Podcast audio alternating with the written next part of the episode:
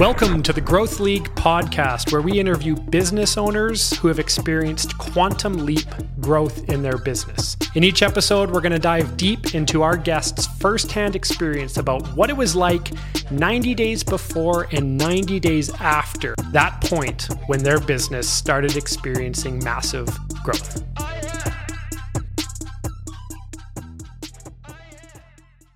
Christine Gowdy is the co-founder and CEO of Granville Biomedical Incorporated.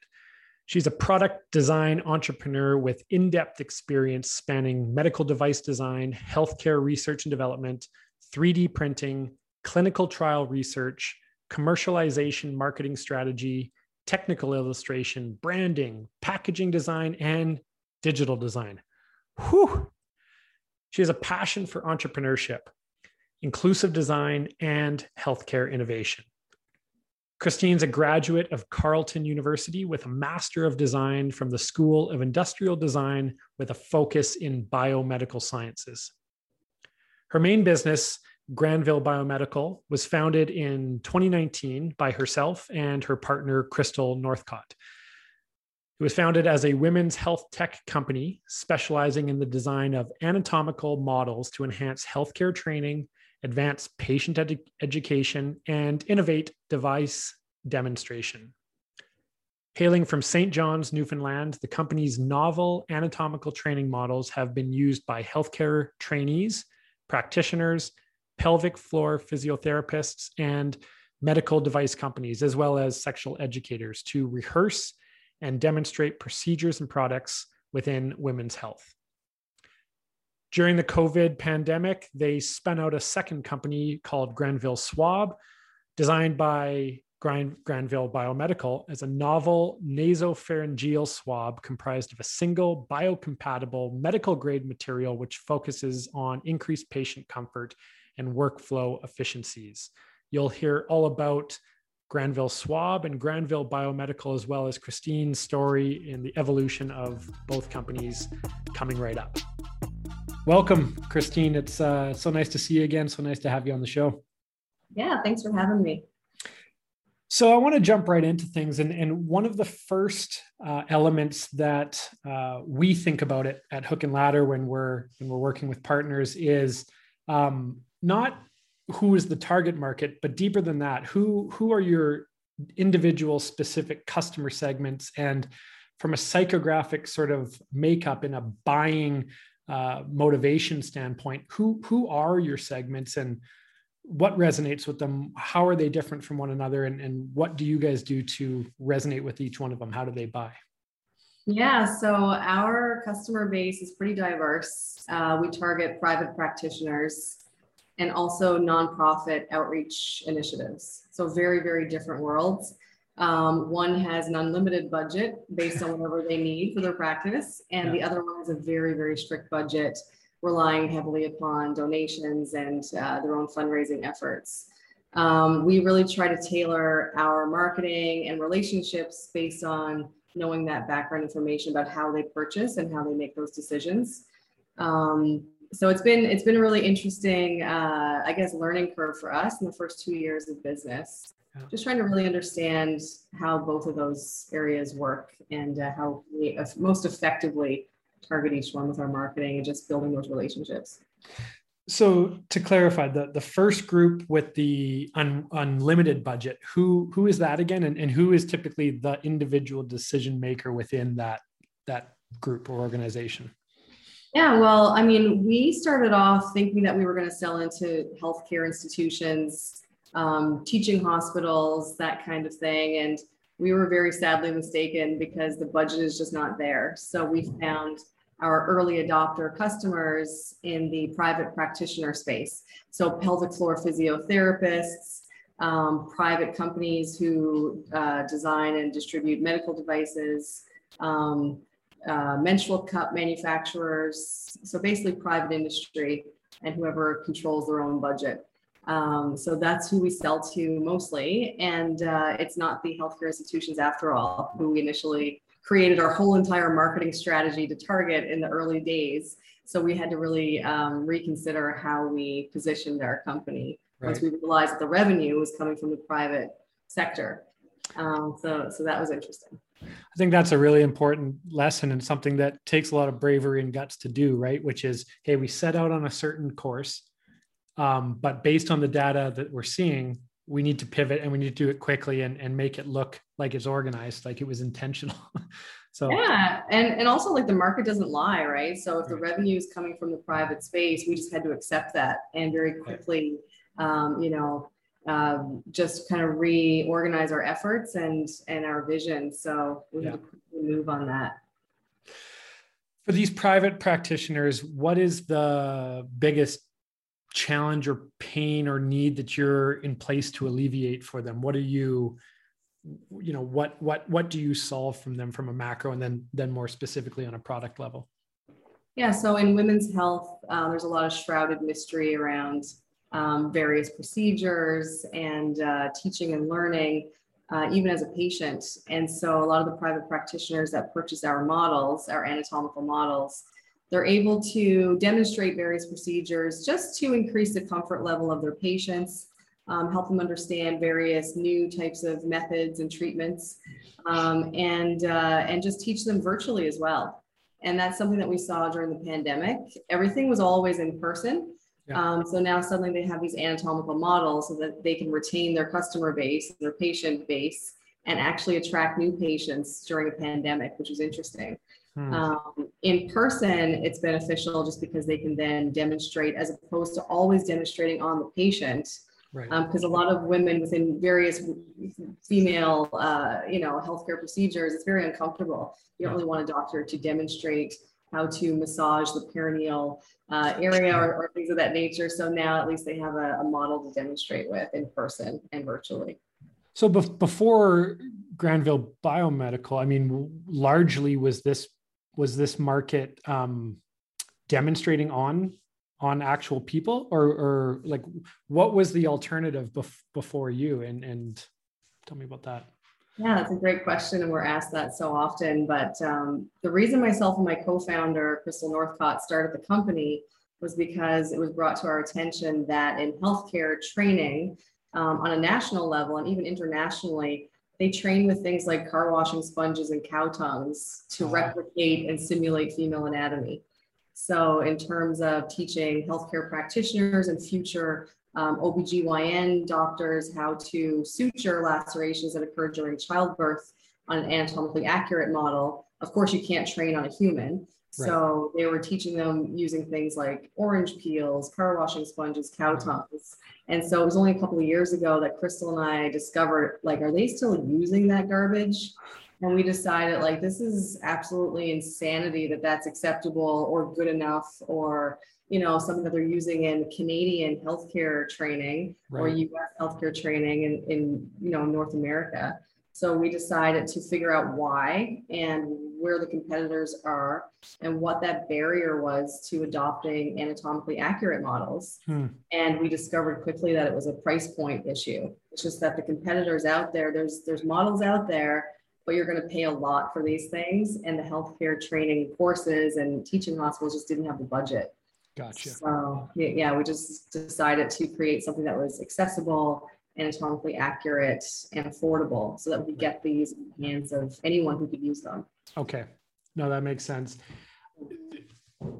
From the beginning, when you guys, became aware of this issue and this gap in the market, this void, tell us about the evolution of Granville Biomedical from idea through to, the storming, norming, and performing phases, or however you want to refer to it. What's the journey been like?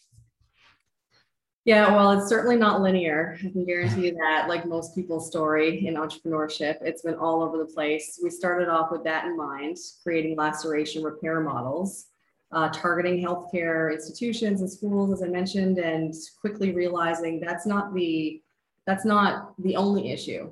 The bigger issue is that disparity in women's health research, in hands-on training, and so much more. So we just kept, expanding our product line to include so many other types of models as well, just to really see where the market was at, who needs what, and how can we service that gap and those multiple gaps in that industry. And when the company turned 1 year old, we had really exciting projections and expectations for the upcoming year. And that's when COVID struck. Yeah. And so it was one of those things where it's kind of, you know, you adapt what you're doing or you die. That's kind of what was in my head. Like, we need to now sink or swim, adapt or die. And what does that mean now that healthcare institutions and academia are going to train from home and work remotely and work virtually? So that changed the game for us all together. Right. And when the federal government said, you know, we need supply chains, domestic supply chains for PPE and different types of medical devices in Canada, because that's what we quickly realized we were lacking when the pandemic struck. Well, we put our hand up because we were already 3D printing our models and our products. And we said, okay, well, we have a biocompatible printer, so we can help by producing anything from face shields to button pushers to swabs, nasal swabs. Right. And we ended up with that. They decided, okay, great. If you can make nasal swabs, like, let's get you working on that. Found some funding for that. And before we knew it, we went from basically vulva models to nasopharyngeal swabs, which are completely unrelated. Yeah. And very quickly we realized now we have two very different components of the company. We can't really merge those back together. And we have to accept the fact that we have now two, you know, running streams of potential revenue and a lot of research and development initiatives underway and a very, very tiny team. Right. And so this past year has been very pivotal. Even though the word pivot is overused, the word pivotal is still not, but it's still cool. Yeah, it was a very pivotal year for us because we found ourselves evolving into a medical device manufacturing company, which was not in the cards or in the game plan from day one. And we just embraced it and decided, you know, if this is where we're being led and this is how we can contribute, then we're happy to do that, while still trying to sell our women's health models and keep that piece of the company alive, because our passion is in the women's health side. Okay. And our social responsibility was in the, you know, building that domestic supply chain in Canada. Interesting. So we're very torn. But it sounds like in both cases, you were adamant about attaching a more important why to it, right? With the women's health models, that's where the passion originally laid. Or was born with a medical device that you felt. It's interesting. You said it was a social responsibility. Like, why do you feel called to fulfill that responsibility? Or why did you? Yeah. I mean, as a designer, I've always been very much in the mindset that you need to pursue your passion. So whatever that is, I think it's so critically important, because when shit hits the fan and when times get tough, if you're not loving what you're doing and have a bigger purpose attached to it, you're going to give up. Right. And we would have given up, because financially and even just emotionally and, my God, in every sense of the word, like, we were really, really defeated this past year, feeling like we lost the original vision of the company. And now we're creating swabs and we don't even know if those are going to launch. And we just knew, like, we were trying to help with a greater good in both realms. Yeah. You're right. And I've always promised myself that I will never pursue a project the rest of my life unless I have a very burning desire to do something for the greater good. Mm. And that's something that I kind of became obsessed with in my late 20s. I used to work as a wheelchair seating designer, and I had a really huge passion for design for disabilities. And I left my job as a wheelchair seating designer, decided to create an app for wheelchair users to take the power back and understand their pressure ulcer risk levels and whatnot in a seated position in a wheelchair. And that was my very first startup. And I didn't understand back then how to get funding, but I was so passionate about it that I just knew, like, this is gonna transpire at some point, but I think I need to circle back to it later. And anyways, long story longer, then we started Granville and we created the women's health models, which I absolutely love. And now we're moving into the swab realm, and everything definitely has a bigger purpose, but something that pulls us forward. Right. And I think that's so critical. And when people ask me, I'm thinking, you know, when they say, like, what about entrepreneurship? I don't know if it's for me. And I'm like, well, it's for anybody who has a passion they want to pursue, and there's a bigger, greater good attached to it. Because I feel like that's going to keep you going when that's awesome. Get really, really tough. Yeah.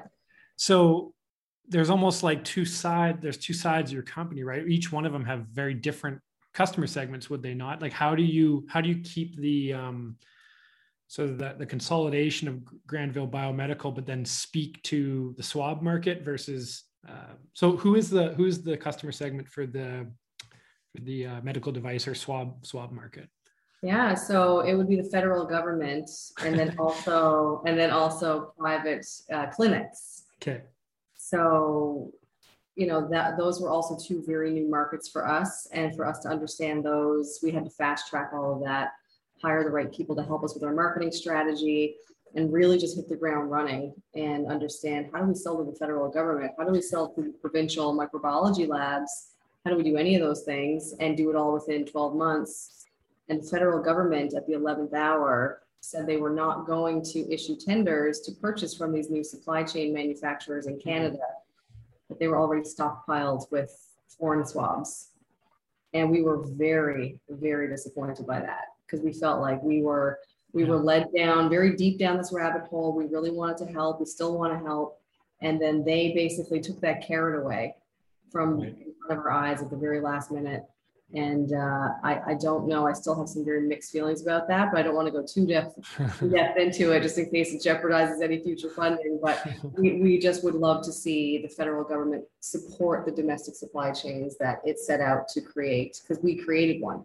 Right. And we don't want that to dissipate and lose it because the interest or appetite has disappeared at the federal level. Because it doesn't mean that we may not need, you know, a lot of swabs again in a year from now or 2 years from now, and here we are set up as a Canadian manufacturer, and we're not getting the follow through support that we really need to keep going. Would the private market still be a feasible market to feed into with that product, though, even if from the government level that avenue was closed?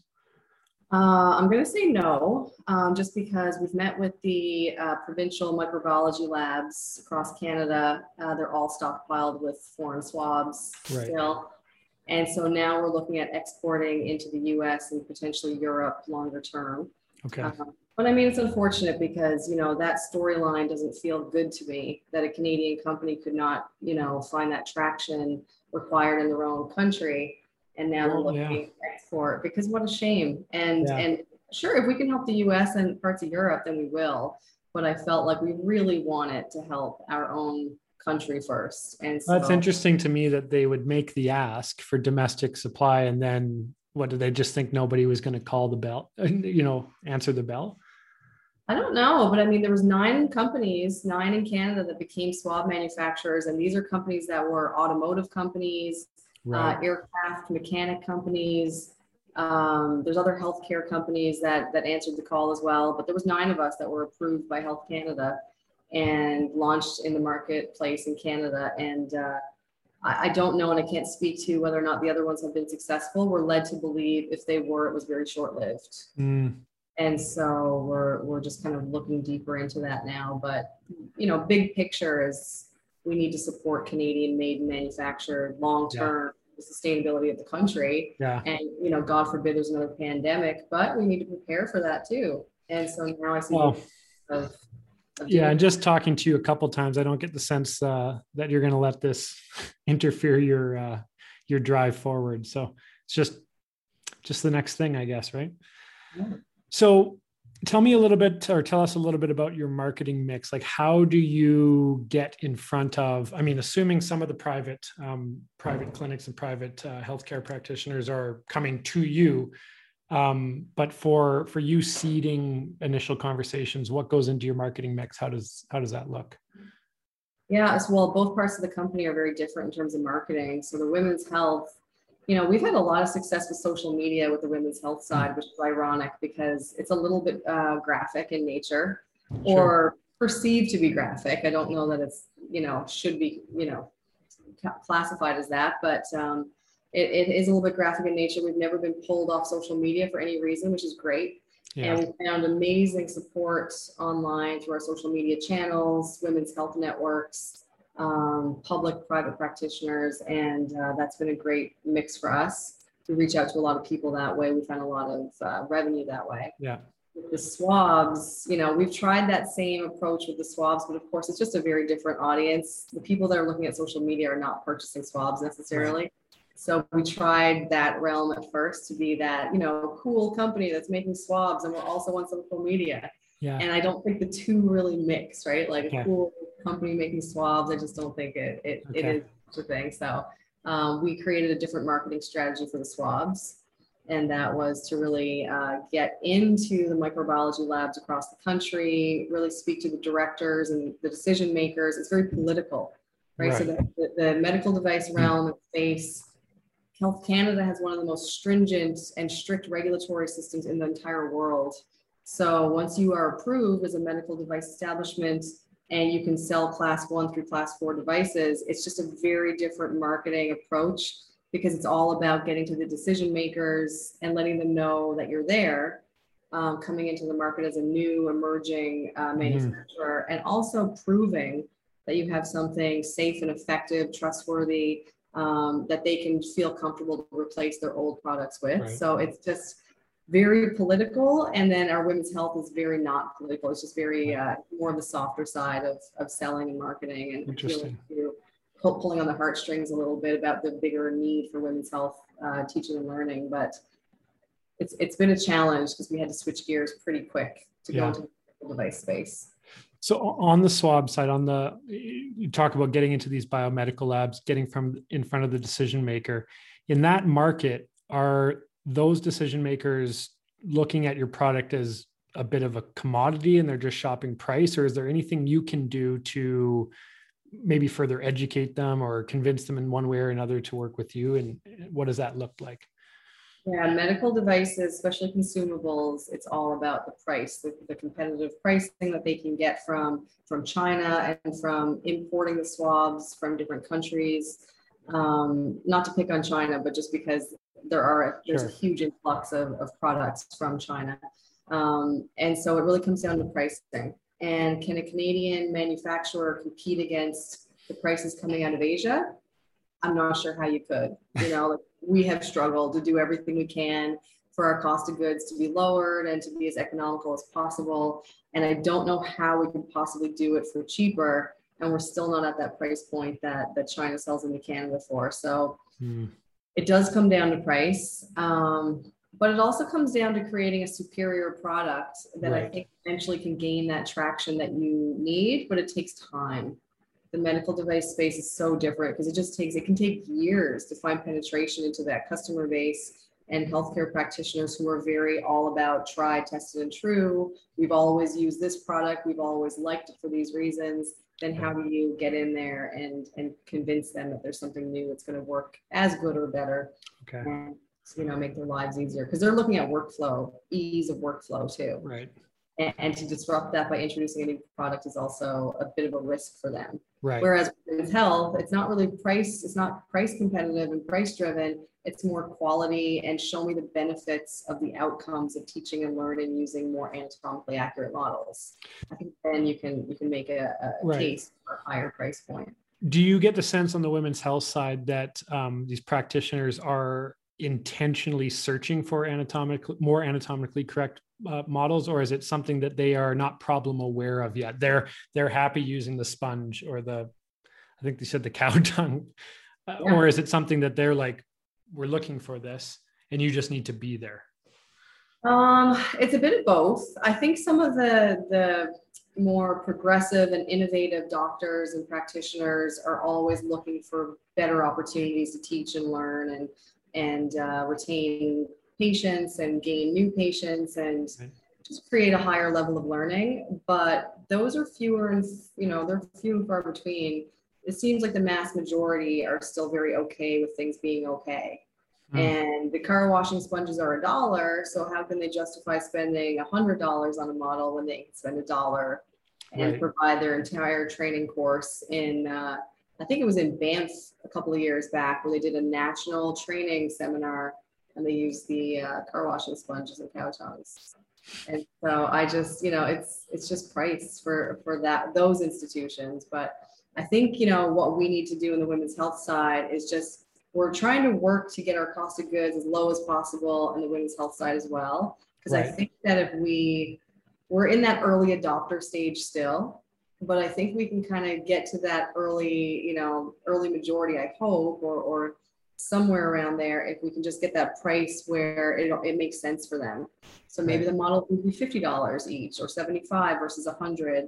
Right. And so we're playing with some price points now to see where is that sweet spot. Because if they complain and still purchase, that's okay. Yeah, but if they complain and don't buy, then we're in trouble. We need to sustain our company. Right. But I also saw, well, not but, and I also saw some of your messaging on a few posts that I looked at on your social channels, and the angle you were taking, which seems right to me, the angle you were taking is that it's not a, I mean, cost is a factor, but it's about providing a better overall top to bottom experience for the people that have freedom of choice, whether they use your private practice or somebody else's private practice, right? So at the end of the day, the patients or their clients are going to appreciate a more anatomically correct product, I would imagine, over a sponge.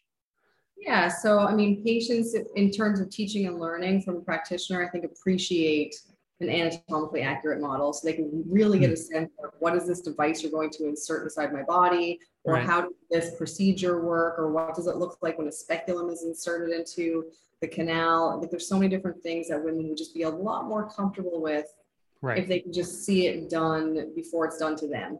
Right. And the unfortunate part is in women's health, there's a lot of procedures that are very, very painful, very, very uncomfortable. Women don't talk about it.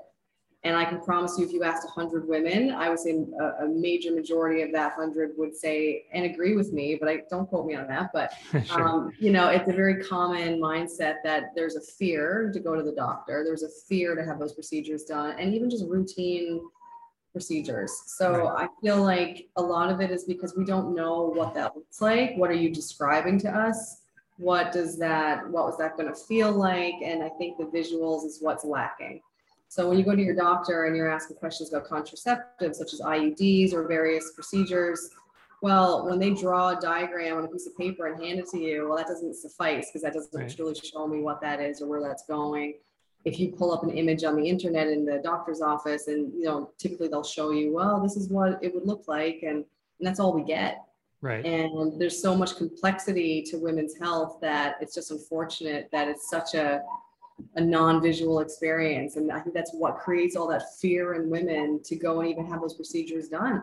Right. So I think, just in terms of practitioner helping their patients, definitely. But also, if you look at big picture, the safety of the patient overall. Because if you're training on car washing sponges and cow tongues, well, then how do you ever feel comfortable, confident, and competent to go ahead and suture the lacerations caused by childbirth and feel like you really truly have a handle on that when the only thing you've ever worked on was a car washing sponge, and then suddenly you're a resident and your supervisor says, well, you're going to deliver this baby today and you're going to do any suturing that's required. And some of the residents have told us their hands are shaking so bad because they've only trained on cow tongues, and there's no kind of markers for what the actual real scenario would look like.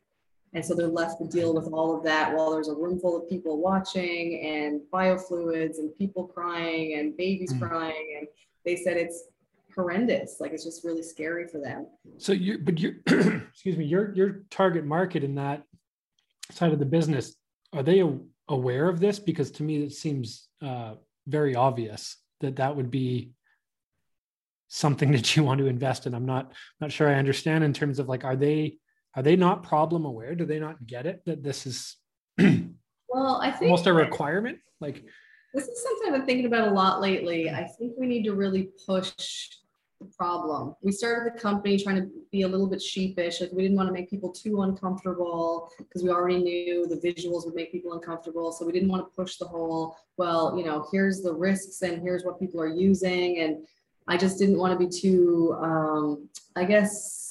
turn people off too quickly. Sure.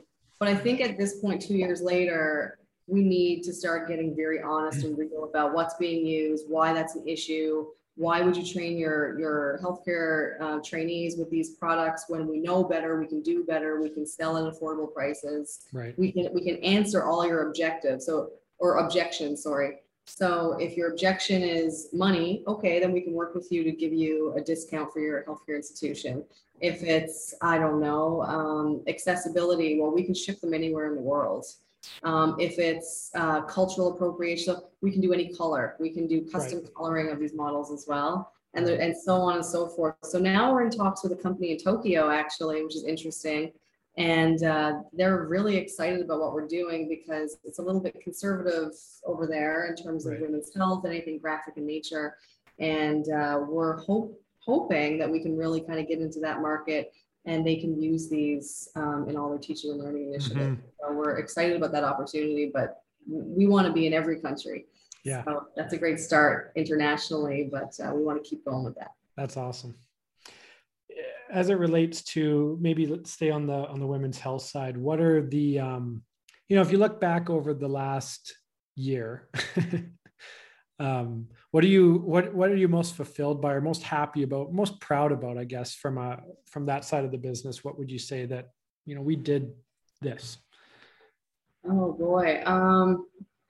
You know, we had some amazing partnerships that were very, very, influential on how we approach some aspects of women's health. We had an amazing partnership with an outreach initiative that did work in Sierra Leone.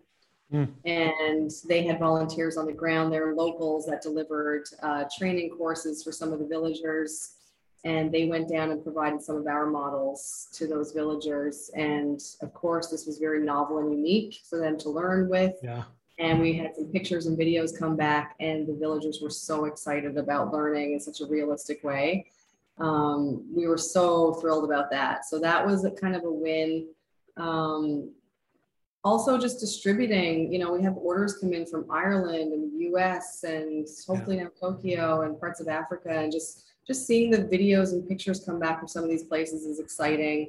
So I would say that for sure, but kind of in a different way. I feel like what I'm most proud of is that we didn't let the company fall apart when we were sent in a different direction with swabs. Yeah. And we did kind of hold true to our vision, and we wouldn't let the women's health part die. We kept it going. We kept fulfilling orders all through the pandemic, even though we were creating swabs, and we refused to let that go.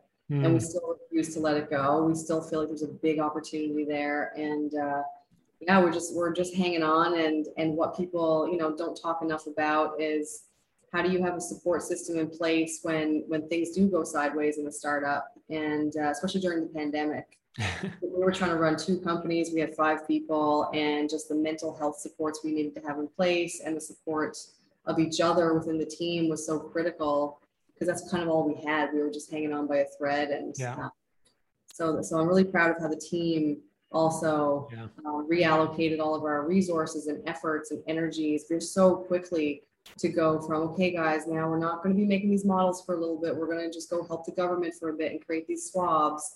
And everyone on the team had been hired because they also had a passion in women's health, and I was so proud of the team and how they responded to answer that call with us. And now we're slowly going back to the women's health piece. Everyone's super thrilled about that, but I'm just so incredibly proud of how adaptable the team was. And that's something that was a surprise, because you don't know until you're tested as to how adaptable, you know, you can be. And I thought that was really cool. Oh, that's a great answer. I think that there's a really important nugget there, which is you build a company around something that you and the team is passionate about, and you pour everything into that. But sometimes you need to iterate from a product perspective to protect that thing, right?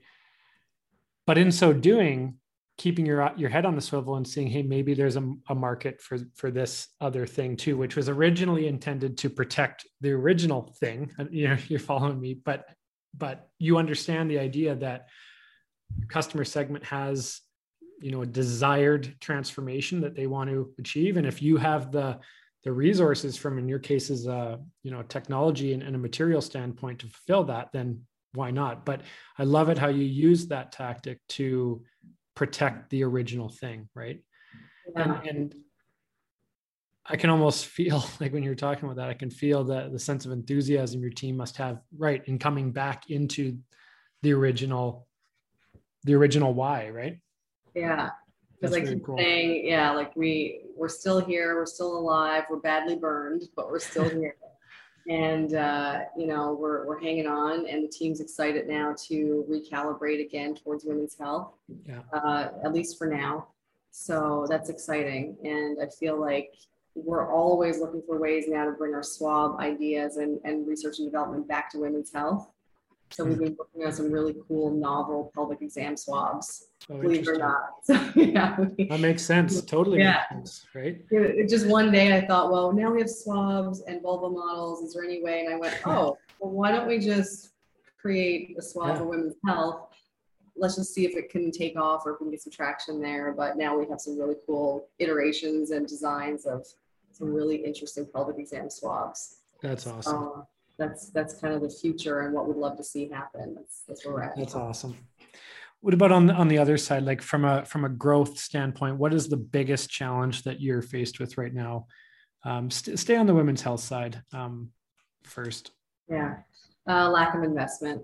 We've had a very, very hard time sourcing investment. We've had amazing, generous funding through the National Research Council and various other sources. But in terms of private investment, it's hard for us to prove that the women's health side of the company is massively scalable. Okay. So why is that? I think just because the revenue has been a little bit in pieces, and we get like chunks of revenue here and chunks there, but to show the consistent flow of revenue has been challenging. Okay.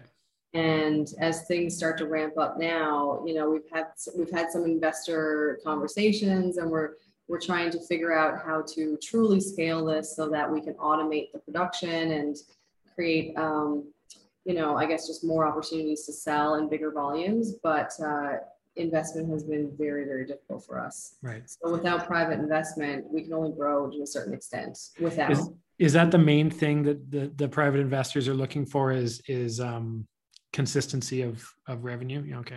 Yeah, definitely.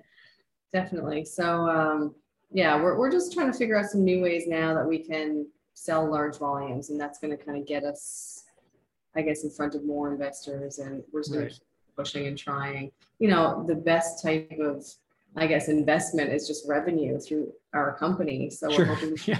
And you don't owe anything to anyone. We're secretly hoping that that's what's going to happen, aside from relying on, you know, potential investors. I feel like that's just a risky move to wait on investors. But, you know, our hope is that we have enough to keep this company going. And, you know, we have every reason to believe we can, but it's going to take us longer because we got thrown off course with the COVID piece. Yeah, no, that makes sense. And you're encouraged by things like seeing these orders pop up in Europe and Africa and wherever else. That's the thing. And, you know, it's, if you want to scale something, you got to build something worth scaling first. And there's proof of the market across, like internationally that it works. Right.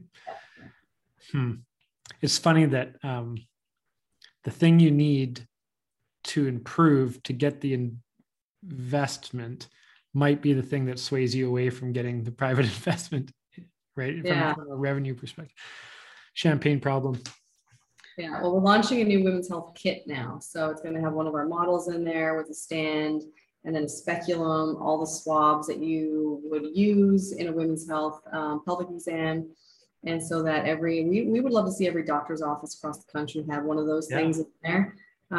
Even just demonstrating for young women how to insert a tampon, like really simple things that I'm sure would never really cross a guy's mind, but you know, young women, these are just really basic things that have never been talked about, even for women. Like women don't even think about those things. Yeah. So now that we're starting to think about like, where are those gaps just in women's health in general, and how do women learn how to do certain things like insert a tampon, or a menstrual cup is the new one, because that's kind of the newest area of women's health that is very much shrouded in mystery still, and preventing the uptake of that product. And that product can change lives, because if you're in a developing country and you can't afford sanitary napkins or, you know, any feminine hygiene products, one menstrual cup is all you need for years. That's all you need, just one. So, I mean, like if women were able to access these affordable prices and actually know how to use them and not feel afraid to try, then that could be life-changing for someone in a country where they don't have access to those products. So,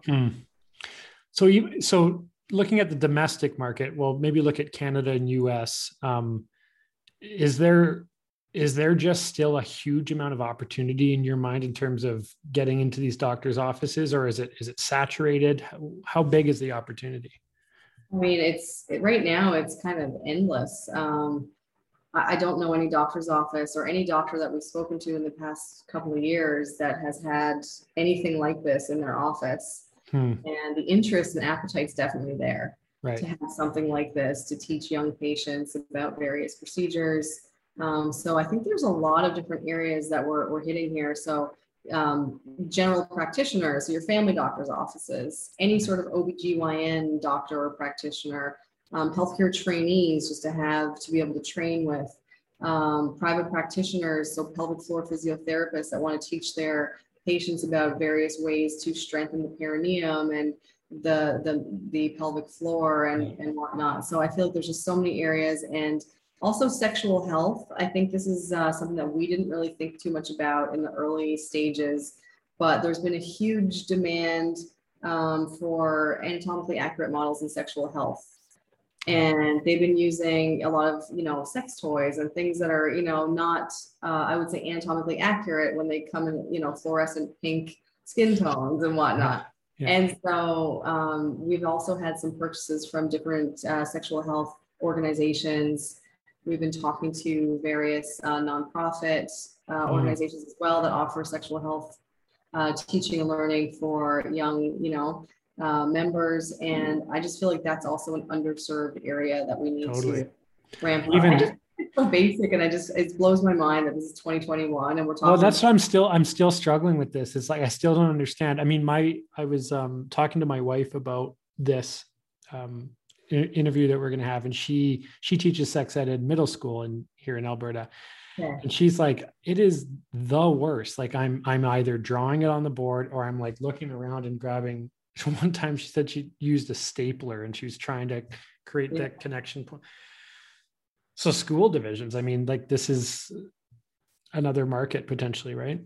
Yeah. And I just think it comes down to price points. And okay. Now, are these reusable? Sorry to interrupt. Are these reusable? Because it's like, come on, people. Like, it's I know. Well, the suturing models eventually will wear out, right? Sure, so maybe you get an academic school year, maybe 30 suturing sessions out of a suturing model. But also that's a pretty niche area where it's just the, healthcare trainees in OBGYN programs or GPs or medical school that are using those. Other than that, sexual health, like your wife teaches or anything else, they're all reusable. You could keep it indefinitely. Yeah. So, I mean, I think it's just price point. Like I'd love to send your wife one and just see what she thinks and see if it's useful. For sure. Just ask if she needs one. Happy to send one her way. Ironically, when we started the company, our very first customer was in men's health, and they wanted male anatomical models. They asked if we could do it. I said yes, and we shipped off a box of 50 male anatomical models for demonstrating a urinary incontinence device.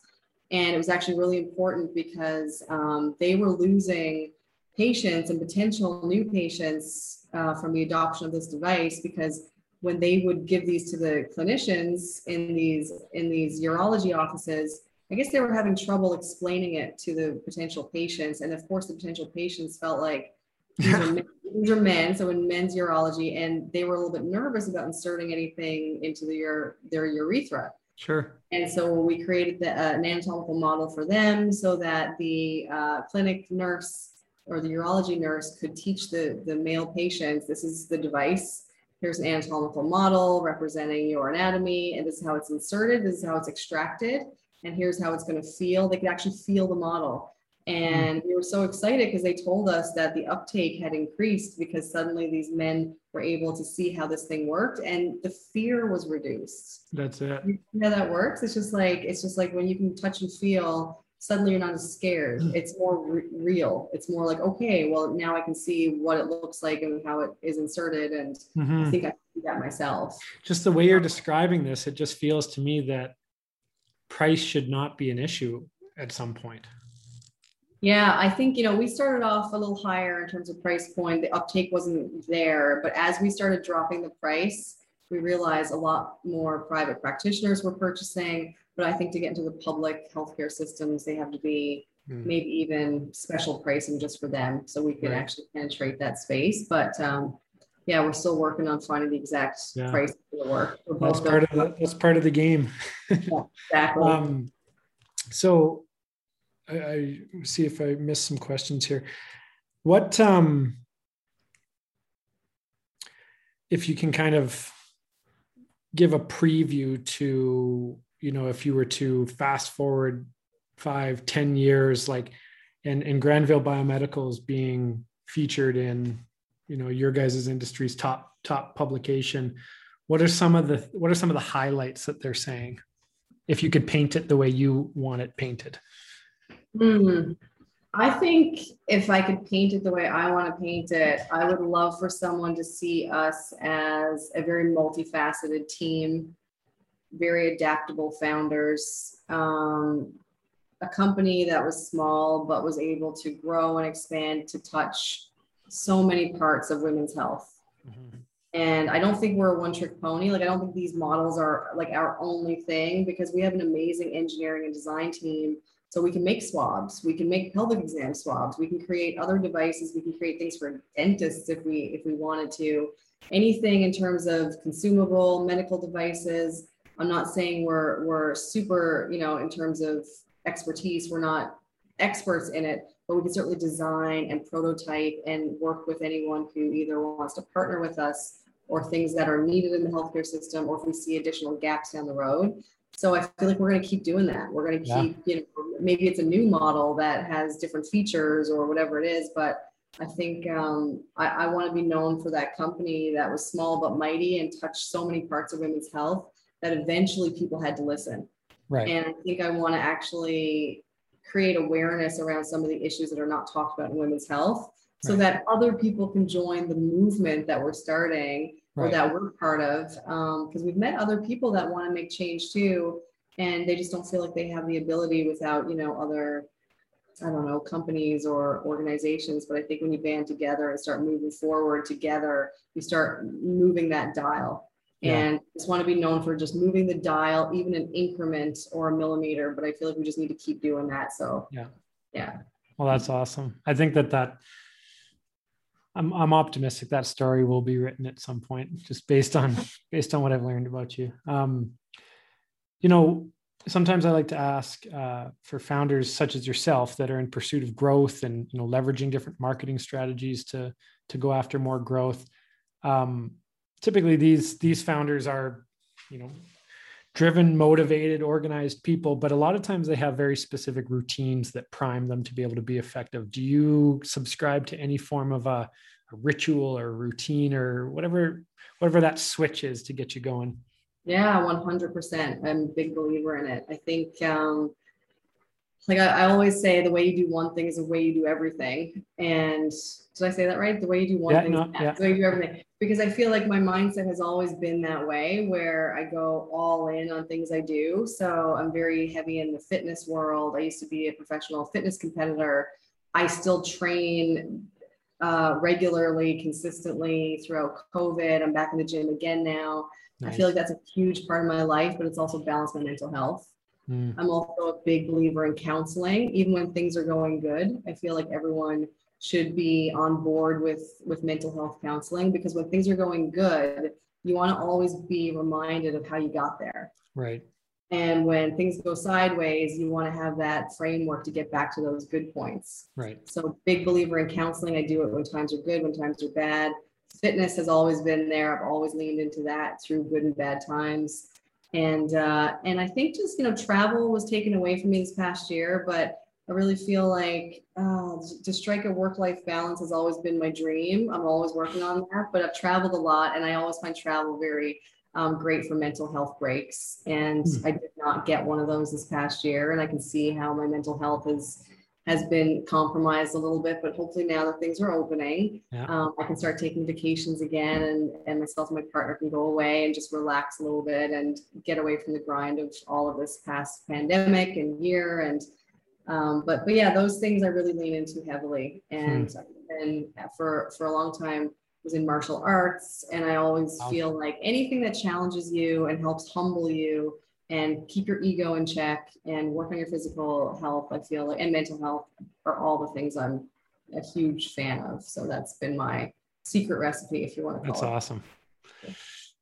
Yeah, it's a direct line between keeping those sorts of habits, I think, and priming yourself for success. That's interesting. I never thought about travel as a way to, but it is totally experience. What is it most that you like about the travel? The culture experience, the food, the all of it. I mean, I've traveled a lot. I've been to about 23 countries now, and I'm a big believer that you should occasionally, at least once in your life, go and live or travel in a country where you are the complete minority. Yeah. You don't speak the language and you don't have cheat sheets to get everywhere. Like, you had to go there, figure out the currency, figure out the language, figure out how to be polite and respectful and get around. Yeah.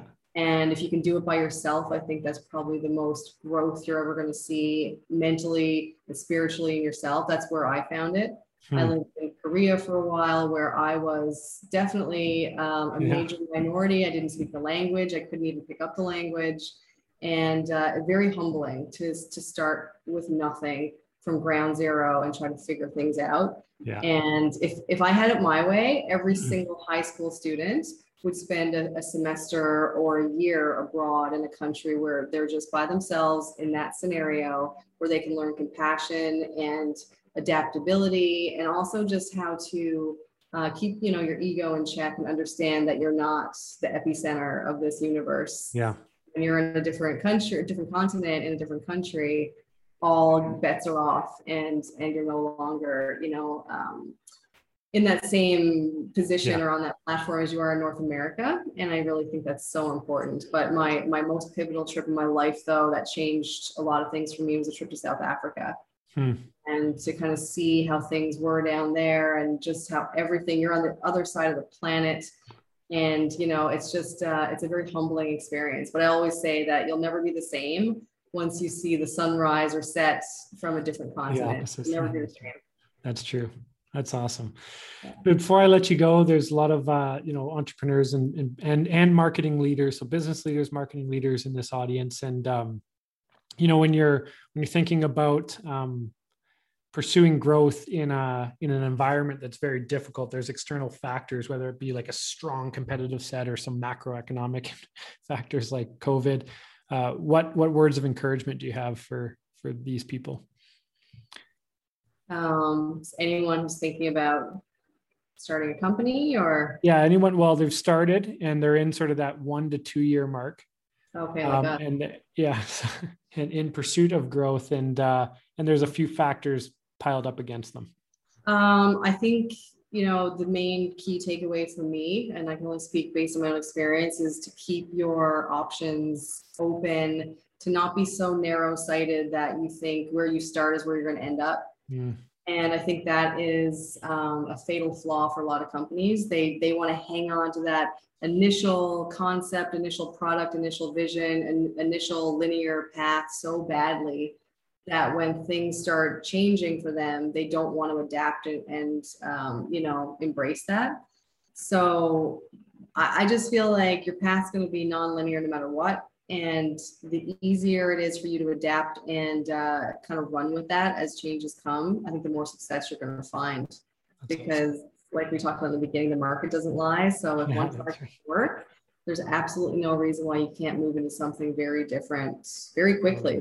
Fail fast and figure it out and go on to something else and keep your company alive. That's right. So, that's my 2 cents. So I don't know where we're going to end up. And I do hang on to women's health, but there's no guarantee. Right. So we're going to do what we can in that space and just keep moving forward. And if it's medical devices, then it is, but we will always keep something in women's health alive and well. So that's our promise to that space. That's awesome. Such a joy talking to you, and I've learned so much, and I'm sure the audience has as well, and rooting for you big time. So. Oh, thanks so much. The Growth League podcast is brought to you by Hook and Ladder Digital. We are a digital marketing agency that focuses on building and nurturing engaged brand communities, as well as designing, developing, and optimizing lead generation and conversion funnels that leverage advertising, email, landing pages, and content. Our goal is to connect great products and services with the people that want and need them most at the time that makes most sense for them. We want to see business leaders and marketers win and experience next level growth by co-creating a strategy and working together to implement into market and realize the ROI that we're all looking for. So if you have any questions on your digital marketing program, you need support, or you just like to have us take a look, please check us out, www.hldigital.ca. Thanks so much.